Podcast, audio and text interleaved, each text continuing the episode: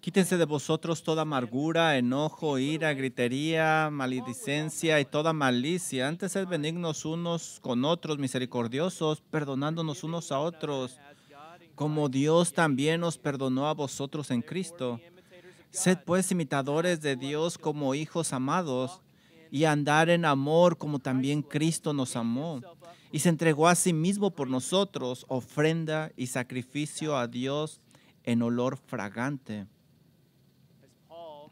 Cuando Pablo cierra esta gran y práctica sección sobre la vida cristiana y la unidad, nos da un resumen en los versículos que acabamos de leer, 31 y 32, así como una especie de resumen en el capítulo número 5, versículos 1 y 2.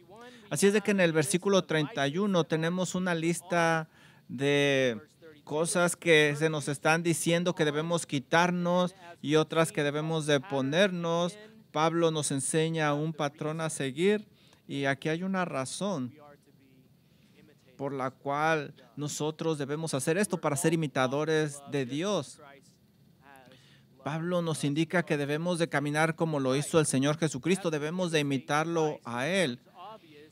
Y mientras imitamos al Señor Jesucristo, es obvio que tenemos que quitarnos estas prácticas malas.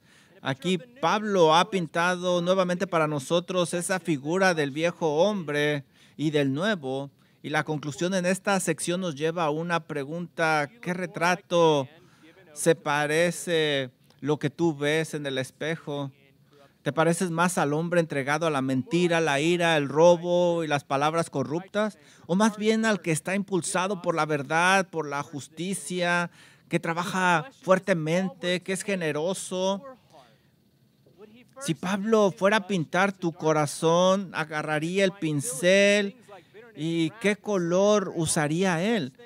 Si estás lleno de amargura, ira, calumnia, malicia, seguramente agarraría un color oscuro y él te dibujaría así.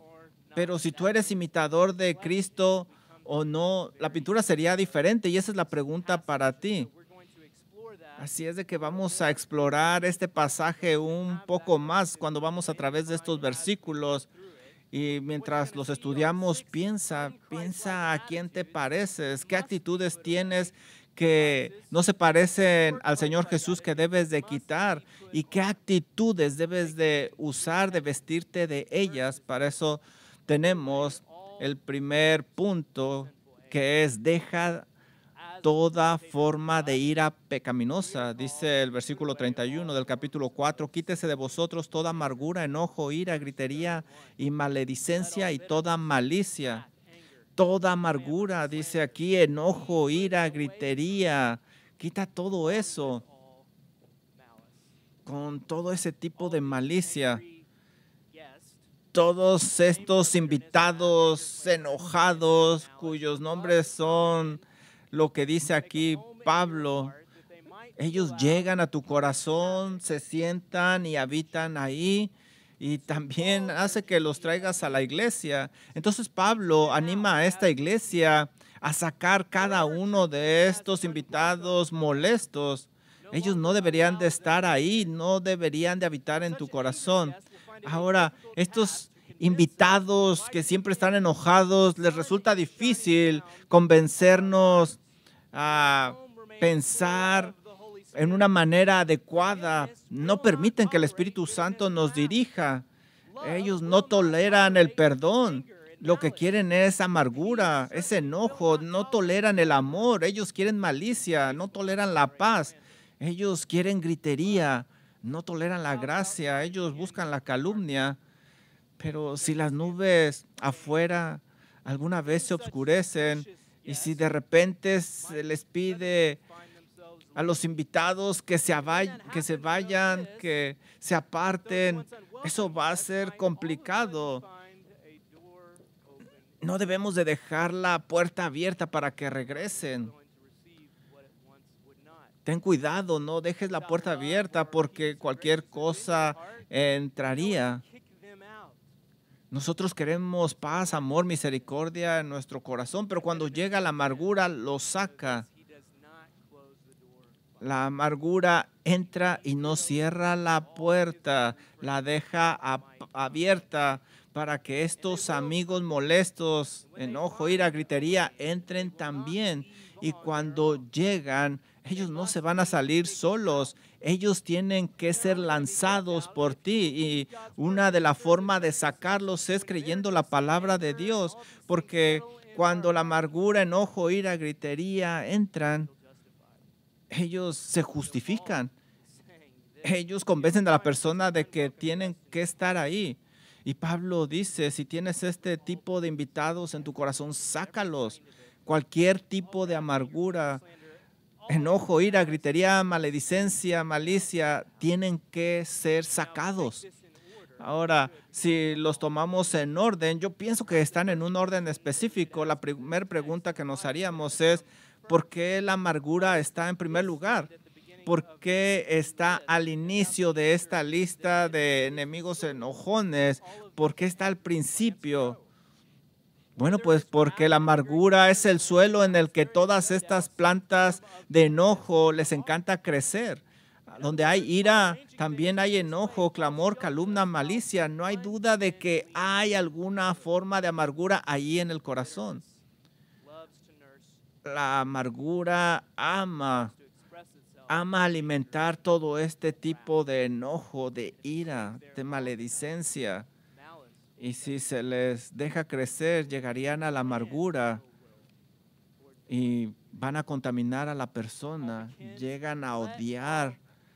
Por eso Pablo dice, quítese toda clase de amargura, de todo tipo, de toda forma, debe de ser sacada la amargura, dice Ian Hamilton, es un espíritu que ha sido agriado por providencias adversas. Es un corazón resentido que se vuelve insensible por el continuo albergar de errores del pasado, reales o imaginarios.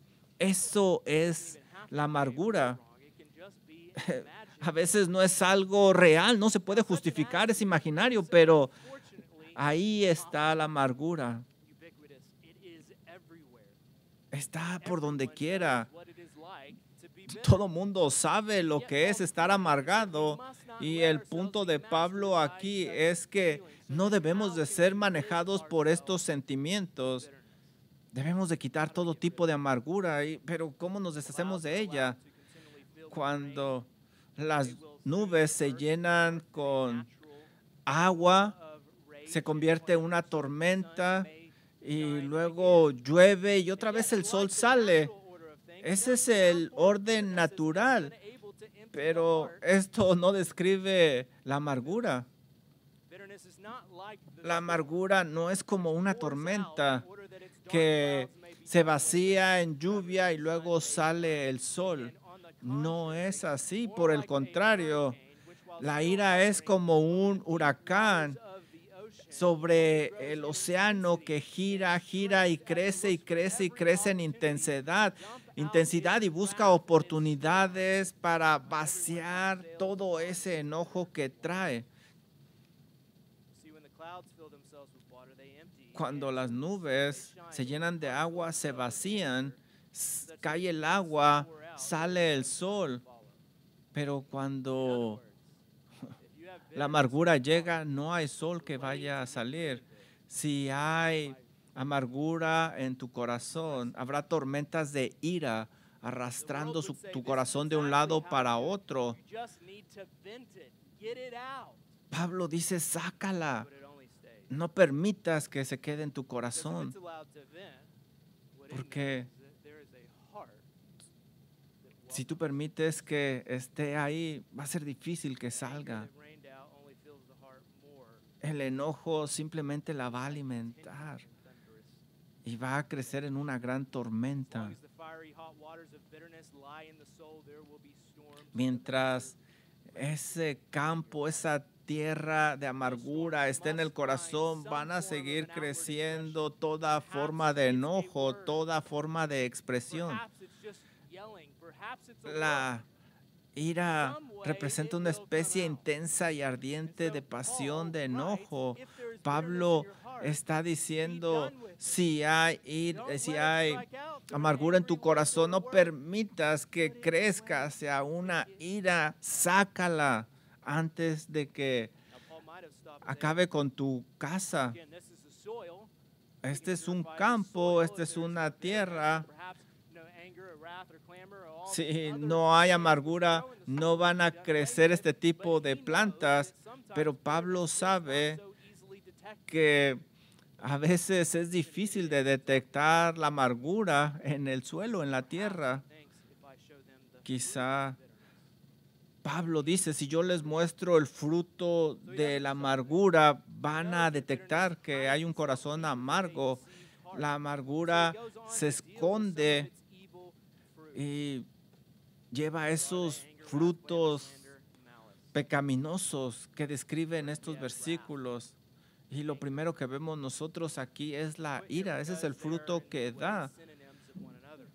Y de alguna manera estos están relacionados esta ira representa una pasión de enojo interior muy grande. En otras palabras, este es el tipo de enojo que se desborda. El término ira es un sinónimo de un enojo, pero muy apasionado, fuera de lugar. En otras palabras, sabes cuando te has encontrado con el enojo, pero es posible que no sepas cuando te has encontrado con la ira. Y ambos deben de salirse, no hay uno mejor que el otro. Todos son tipo de enojos, diferentes personas, pero viven en la misma casa. Así es de que Pablo dice, quítenla, no ira, que no haya enojo. También nosotros leemos aquí gritería que por supuesto es un hombre que describe algo que se pone en acción. Le gusta pelear. Eh, justifica su forma de hablar, de elevar el tono de voz. Es una rabia ciega. Grita. ¿Sabes? Gritería no viene a la iglesia, se queda en casa. Y todo el mundo sabe que se siente cómoda ahí en casa. Ahí es donde aparece. Se debe de quitar la gritería. Y luego encontramos la palabra calumnia, que simplemente significa maledicencia. Es una plática denigrante, calumniosa, que se puede salir en forma de susurro o en forma de grito, de cualquier forma que aparezca. Esas palabras llenas de malicia deben de quitarse. Habla sarcásticamente, hace bromas inadecuadas porque vienen de un corazón amargo. Y lo último que vemos nosotros es malicia, que es una palabra que expresa la intención de hacer mal a otra persona. Si dejas que la amargura esté en tu corazón con todas estas, debes de tener cuidado porque la malicia se planta muy fuerte, hace una raíz muy profunda. La malicia no debería de dejar, no deberías de dejarla entrar, porque va a entretener la idea de que mantengas a todas las demás.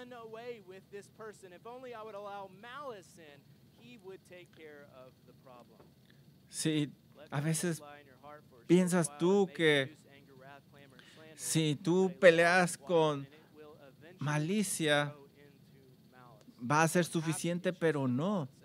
La realidad es que debes de deshacerte de todas. Pero malicia va a hacer que tu mente viaje, que se imagine cosas que no son. Y te va a dar un, un tipo de tranquilidad en tu corazón la malicia puede hacer todo tipo de maldad. No tiene lugar en nuestro corazón. No tiene lugar de habitar con el Espíritu Santo. No dejes que repose ahí porque va a entristecer el Espíritu Santo. Mira, este versículo está entre dos versículos que hablan acerca del Espíritu Santo. Por eso deben de salir, afectan tu relación con el Espíritu Santo. Tito 3.3 dice, porque nosotros también éramos en otro tiempo insensatos, rebeldes, extraviados, esclavos de concupiscencias y de deleites diversos, viviendo en malicia y en envidia, aborrecibles y aborreciéndonos unos a otros. Esta es una persona que no es un creyente. Esto era lo que éramos nosotros antes, pero el Señor ha venido y nos ha enseñado un mejor camino. Debemos de vivir por la fe y sacar estos invitados que no son agradables. Se deben de ir cada uno de ellos. ¿Por qué Pablo está pasando tiempo en esto, explicándolo? Él está diciendo esto porque sabe que incluso en el cuerpo de Cristo estas actitudes y acciones a veces van a aparecer y luego las justificamos y de alguna manera como cristianos somos más susceptibles a este tipo de actitudes porque ya sabemos la verdad y el error y tendemos a justificarlo. Pablo dice, no lo justifiques. No, tú has sido justificado por el Señor, pero no debes de justificar este tipo de cosas pecaminosas. Déjalas morir. Deshazte de ellas.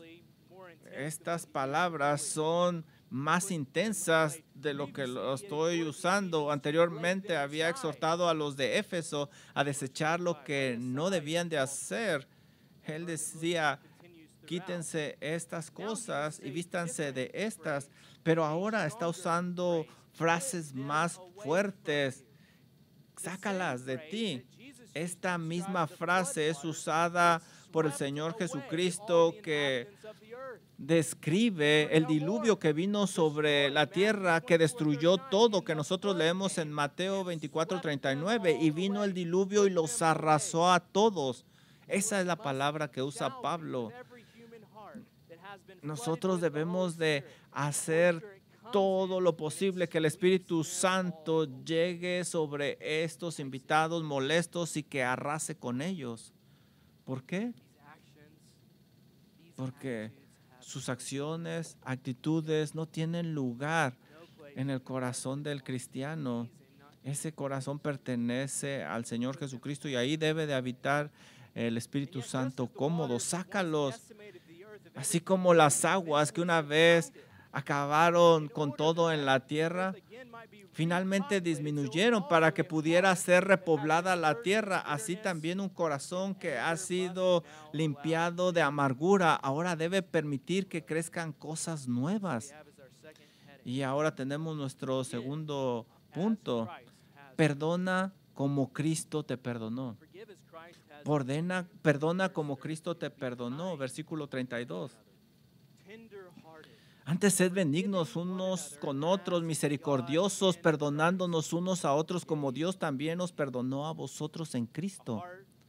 Un corazón que no está dispuesto a vestirse de las virtudes del versículo 32 nunca podrá deshacerse de los vicios del versículo 31. Por eso Pablo dice, en lugar de desear hacernos mal los unos a los otros, debemos de buscar oportunidades para ser amables los unos con los otros, ayudarnos, en lugar de albergar amargura y resentimiento en el corazón, debes de perdonar, debes de dejar ir esas cosas como el Señor Jesucristo lo hizo contigo. En lugar de endurecer tu corazón, debes de ser tierno, compasivo, uno con otro, perdonándonos unos a otros. Así es de que tenemos en este versículo 32 lo opuesto a lo que hemos estudiado y aquí nos da la clave para sacar esos invitados incómodos. Pablo habla de la bondad. Pablo nos está diciendo que seamos misericordiosos, que debemos de practicarla. Haz lo que es bueno, algo que le ayuda a las personas. sé bondadoso. Y aquí vemos también que nos dice que debemos de tener un corazón tierno, bondadoso, y esto habla de tener intestinos sanos. Eso me gusta. La próxima vez que sientas que alguien te está haciendo algo mal, dile, ¿cómo están tus intestinos? Obviamente Pablo no tiene en mente el significado literal aquí, pero lo que sí tiene en mente es un sentido figurado en el cual nosotros debemos de tener un sentimiento interno e intenso de compasión, de lástima los unos a los otros y decir, Padre, perdónalos porque no saben lo que hacen. En lugar de ver esas intenciones malas, debemos de tener un corazón misericordioso, perdonador, un corazón suave con los demás. Y esto te va a preparar para lo siguiente que es perdonar. Pero antes de que yo siga adelante, quiero recordar este versículo, sed benignos los unos con los otros, misericordiosos. Aquí nos está exhortando, pero este verbo no está en presente. Este verbo lo que nos está diciendo en su idioma original es que debemos de ser constantemente misericordiosos. La cultura enseña algo totalmente diferente, especialmente en nuestra cultura. Nosotros escuchamos que lo que sentimos dicta lo que hagamos y esto es una mentira. Si tú te sientes enojado, te sientes amargado, tú tienes todo el derecho de vivirlo. Esa es tu verdad. Nadie puede quitarlo de ti. Tú lo mereces sentir, tú mereces sentirte así, por eso exprésalo. Pero para el cristiano, la verdad no está basada en los sentimientos, está basada en negar lo pecaminoso. ¿Por qué? Porque nosotros no somos formados según nuestras emociones, sentimientos, sino según Cristo Jesús. Él es el que llena mi corazón. Mi corazón es malo y engañoso. ¿Cómo le voy a hacer yo caso? Yo tengo que seguir al Señor Jesucristo. Eso es lo que quiero. Si tú te sientes amargado, enojado, eso es un sentimiento real dentro de ti no debes de mirar hacia adentro, sino afuera. Mira la palabra de Dios, mira lo que hizo Cristo Jesús. Eso te va a dar fortaleza para no guiarte por tus sentimientos. Muchos van a ir al infierno siguiendo sus sentimientos, pero aquellos que siguen al Señor Jesucristo van a ir al cielo.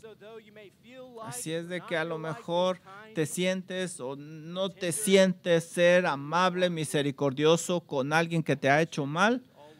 La pregunta siempre es, por fe en Cristo Jesús y en su palabra, esa confianza que tienes, ¿harás lo correcto?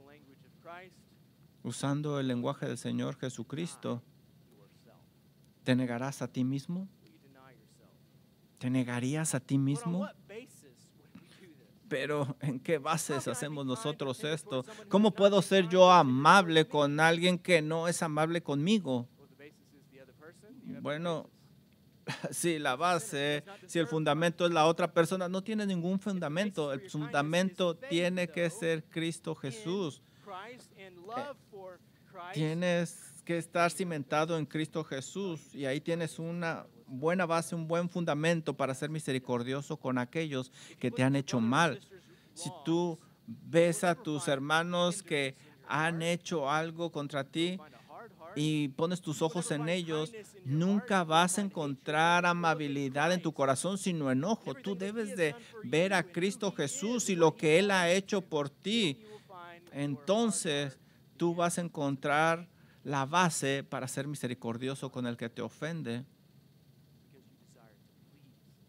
Porque tú quieres agradar al Señor Jesús, aquel que te perdonó, aún en las situaciones más llenas de amargura, Debes de poner tu mirada en Cristo Jesús. No dejes que tus sentimientos te controlen. Tú debes ser controlado por el Señor. Mira al Señor Jesucristo. Y por cierto, es lo que Pablo nos dice. Mira, antes de ser benignos unos con otros, misericordiosos, perdonándonos unos a otros, como Dios también nos perdonó a vosotros en Cristo. Perdónese uno a otro, no porque lo sientes o porque se lo merece. Hazlo porque Cristo te perdonó a ti. Esta es la base, el fundamento adecuado. Y la palabra perdonar aquí, en este contexto, en el griego, es una palabra que tiene un significado más amplio que simplemente perdonar en nuestro español. Significa perdonar, claro, pero va más allá. Indica un, una bondad grande para perdonar.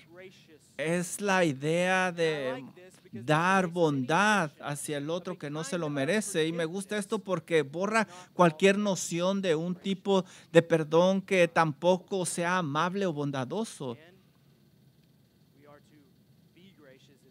Nosotros debemos de ser misericordiosos como Cristo fue misericordioso con nosotros. Dios no solo nos ha perdonado, también nos ha otorgado una bondad misericordiosa llena de gracia que la verdad no merecíamos. Colosenses 3:13 dice, soportaos unos a otros y si uno tiene queja contra otro, perdonad como el Señor os perdonó, así también vosotros debéis perdonar. Si alguien, alguien aquí en la iglesia tiene una queja contra alguien más, sé misericordioso, perdónalo. ¿Por qué? Porque así Cristo fue contigo.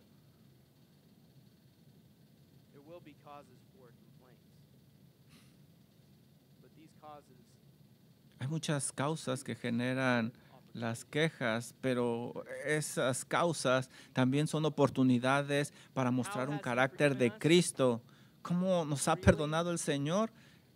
En una manera que no lo merecíamos, sinceramente, completamente, gozosamente, y sabes, para siempre. Y así deberías de ser tú con tu hermano que ha hecho mal contra ti. Perdónale. Yo voy a mostrar misericordia, pero no quiero estar cerca de él. No, ahí le estás dando lugar a la amargura. Y yo te pregunto, ¿fue Cristo amable contigo antes de que clamaras a Él? Él es el ejemplo supremo. Él no puso excusas para perdonarte, dice Mateo 5:43. Oíste que fue dicho, amarás a tu prójimo y aborrecerás a tu enemigo, pero yo os digo, amar a vuestros enemigos, bendecir a los que os maldicen, haced bien a los que os aborrecen y orar por los que os ultrajan y os persiguen, para que seáis hijos de vuestro Padre que está en los cielos. ¿Quieres ser hijo de Dios? Debes de ser amable con las personas, aun cuando continúen haciéndote mal, aun cuando ellos no vean que es algo malo. Tú debes de perdonarlos. Esto es lo que significa ser hijo de Dios, porque es exactamente lo que Cristo hizo por cada uno de nosotros. Porque Él hizo a su hijo llevar toda esa maldad él puso al justo sobre los injustos. Porque si amas a los que os aman, ¿qué recompensa tendréis?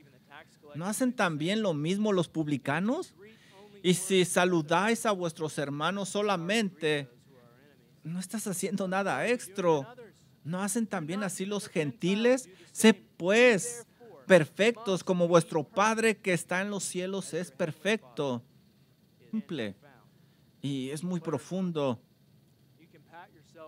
tú puedes darte una palmadita en la espalda y asegurarte de que conoces a Dios porque amas a quienes te aman. Pero si ese es el único tipo de amor que tienes por la gente, la verdad es que no hay una diferencia con los incrédulos. También ellos hacen lo mismo. ¿Qué es lo que te hace diferente? Es que tú amas amas aún a aquellos que no se lo merecen. Y, y si eso es lo que el Señor nos ha llamado a hacer, no bajemos el estándar. ¿Puedes amar a tu, a tu hermano, tu hermana que te ha ofendido? ¿Puedes ser amable con él? ¿Puedes mostrar misericordia? Esto es lo que espera Dios de nosotros con nuestros enemigos. Él espera que amemos a los enemigos. Imagínate a los de la familia. Esto es lo que está diciendo. Él Debe, él va a usar esa amabilidad a lo mejor para que la otra persona vea lo que ha estado haciendo. Pero imagínate, tu enojo, tu amargura va a ser totalmente lo opuesto. Únete a Dios en esta lucha.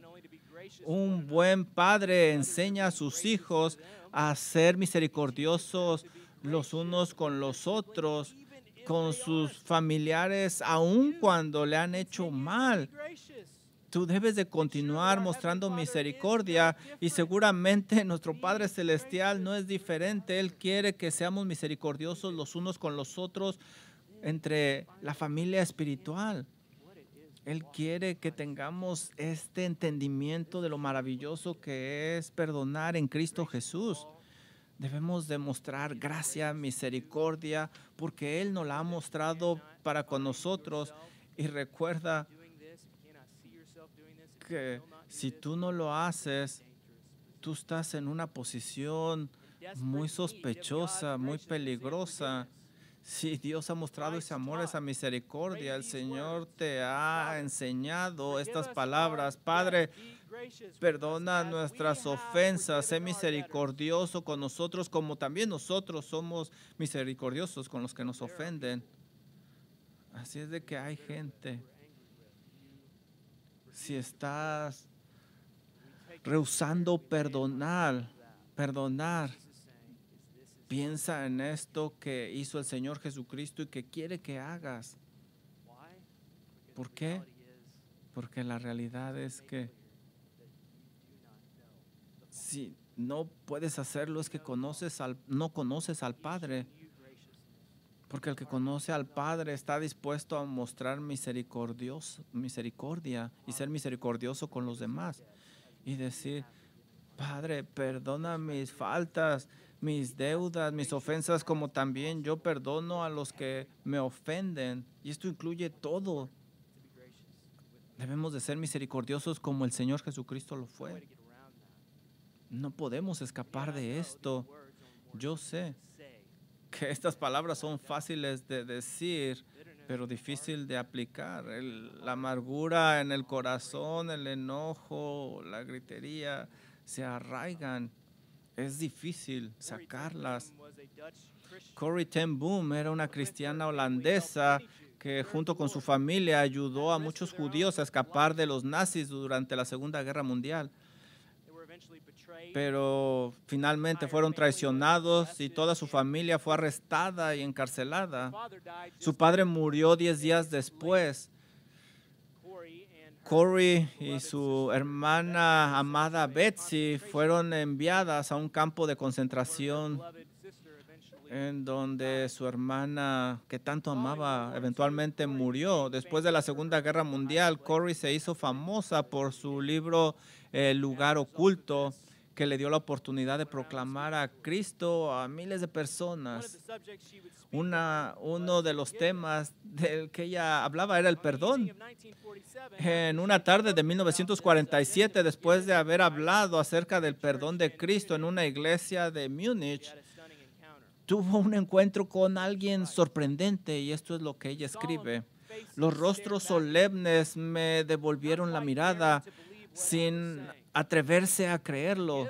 Y fue entonces cuando lo vi abriéndose el camino contra los demás. En un momento vi el abrigo y el sombrero marrón. El siguiente era un uniforme azul y una gorra y una calavera. Y ahí vi a este hombre vestido y todo vino a mí. El cuarto se llenó con, con luces.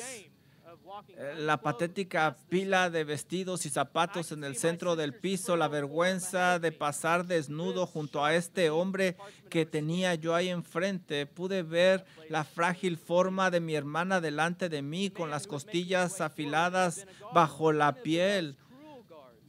Este era uno de los coroneles más crueles que estuvo con nosotros en el campo de concentración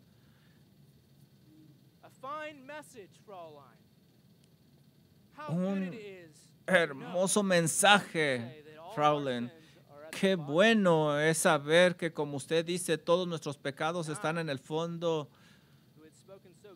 Y yo, que había hablado con tanta ligereza sobre el perdón, rebusqué en mi bolsillo antes de tomar esa mano y, por supuesto, ¿cómo podía recordar a una prisionera? Porque abusó de miles de mujeres, pero yo lo recordé y ahí estaba cara a cara con uno de mis cautores, una de las personas que me privó de mi libertad. Mi sangre pareció congelarse. Usted mencionó Ravensbrück en su libro, ¿verdad?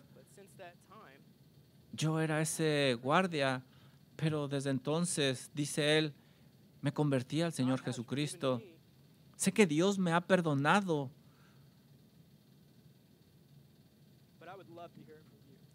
Pero me gustaría escucharlo de usted.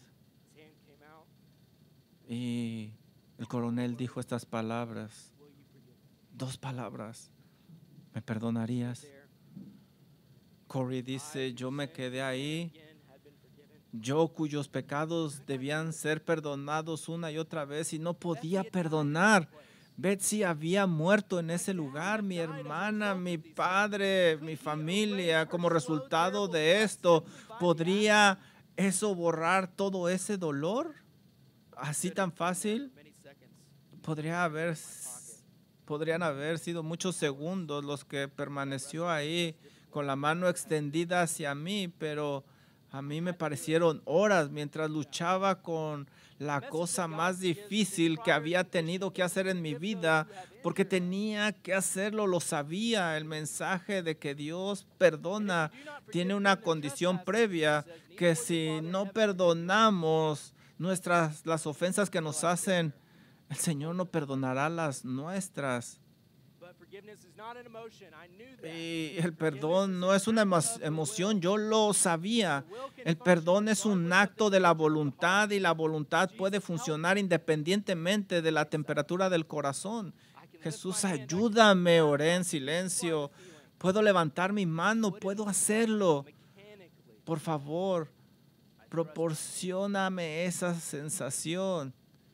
Y así mecánicamente metí mi mano en la que estaba extendida hacia mí. Y mientras lo hacía ocurría algo increíble. La corriente comenzó en mi hombro, corrió por mi brazo, saltó hacia nuestras manos unidas y luego este calor curativo pareció inundar todo mi ser, haciendo que mis ojos se llenaran de lágrimas.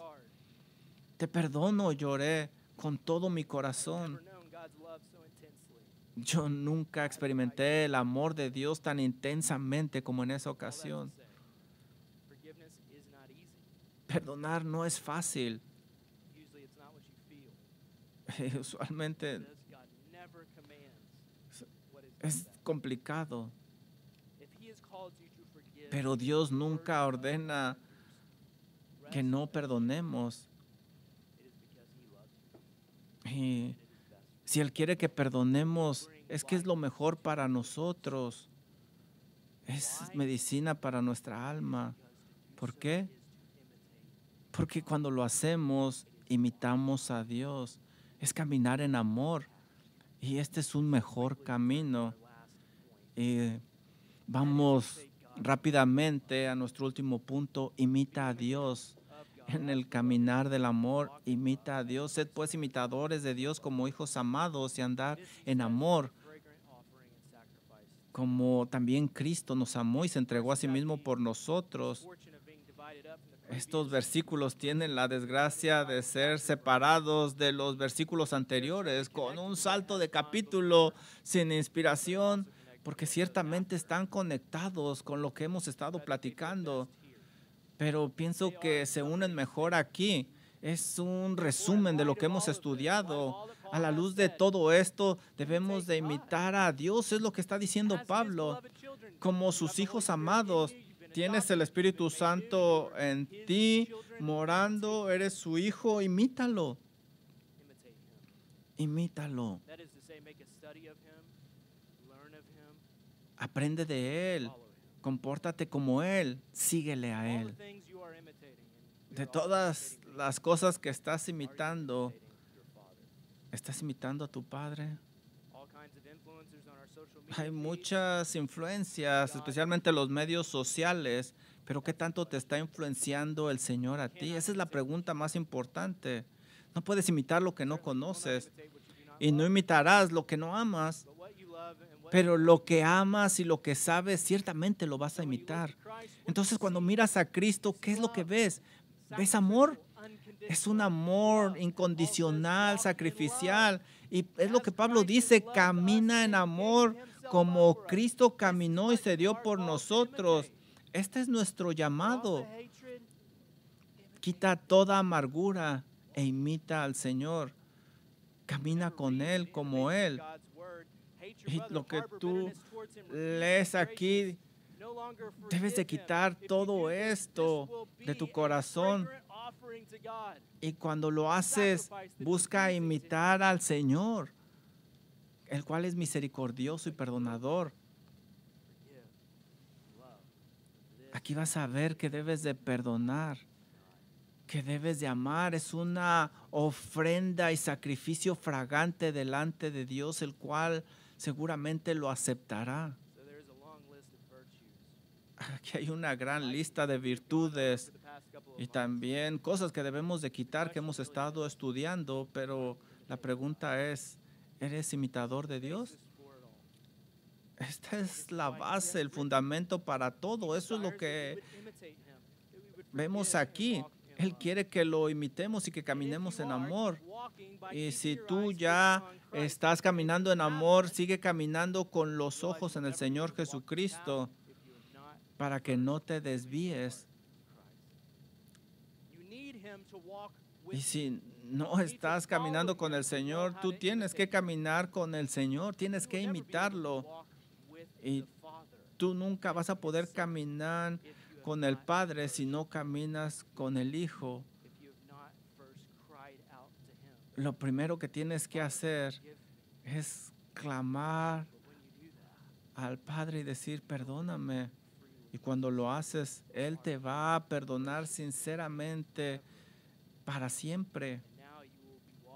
Y ahora podrás caminar con su Hijo y con Él. Y mientras lo haces, Pablo dice, imítalo a Él como hijos amados. Dios te ama. Esa es una motivación grande para imitarlo y caminar en amor, así como el Señor se dio por esos pecados cuando eras aún pecador. Él continuará contigo mostrando misericordia y tú debes demostrar misericordia con los demás. ¿Recuerdas Efesios 4? Cuando habla que debemos de andar de acuerdo al llamado, a la vocación que tenemos, a esto se refiere. Así es como debemos de caminar, de vivir. Y cuando nosotros tenemos este entendimiento, podemos ir a la mesa del Señor y nos podemos enfocar mejor en estas cosas. El Señor Jesús nos ha perdonado. Él murió por nosotros cuando éramos pecadores. Él resucitó, venció la muerte, venció el pecado y nos está preparando un hogar para estar con Él no hemos hecho nada. Él es el que lo ha hecho. El Señor Jesucristo lo hizo. Por eso nos ha llamado a recordar esto que Él ha hecho por nosotros. Y es lo que vamos a hacer ahora. Para aquellos que son creyentes, que se han arrepentido de sus pecados y puesto su fe en Cristo Jesús, los sugieres van a pasar los elementos. Tomen por favor la copa, el pan, hay libre de gluten en medio. Vamos a participar todos juntos en la mesa del Señor. Mientras los sugieres pasan, permítanme orar. Gracias, Señor, por su palabra que nos impulsa, nos pide hacer cosas complicadas, pero es lo mejor y confiamos en ella. Gracias, Padre, porque nos ha dado ejemplos grandiosos en la escritura y a través de la historia. Nuestro deseo es imitarlos por la fe. Ayúdenos, aun cuando no sentimos hacerlo, nosotros queremos hacerlo porque está en su palabra y queremos imitarle, queremos seguir a su Hijo. Y por favor, ayúdenos a participar de la mesa pensando en el gran significado que hay detrás. Ayúdenos a examinar nuestro corazón y complacerle. Oramos en el nombre de su Hijo Jesús. Amén.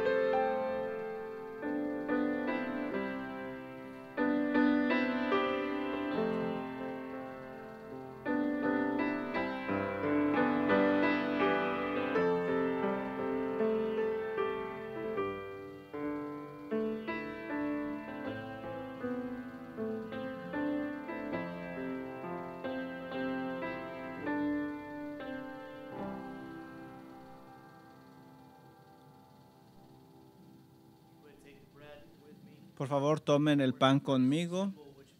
Es el primer símbolo que apunta al Señor Jesucristo, a su cuerpo que dio por nosotros. Primera de Corintios 11, 23 dice, porque yo recibí del Señor lo que también os he enseñado, que el Señor Jesús la noche que fue entregado tomó pan y habiendo dado gracias lo partió y dijo, tomad, comed, esto es mi cuerpo por vosotros. Déjame recordarte que esa noche el Señor Jesucristo fue traicionado por alguien en el cual puso toda su confianza, pero Él se enfocó en su Padre Celestial, en el bien de los demás, y Él da gracias y nosotros damos gracias el día de hoy.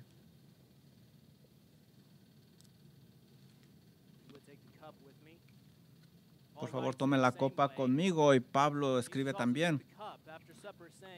Asimismo tomó también la copa después de haber cenado diciendo, esta copa es el nuevo pacto en mi sangre, haced esto todas las veces que la bebiereis en memoria de mí.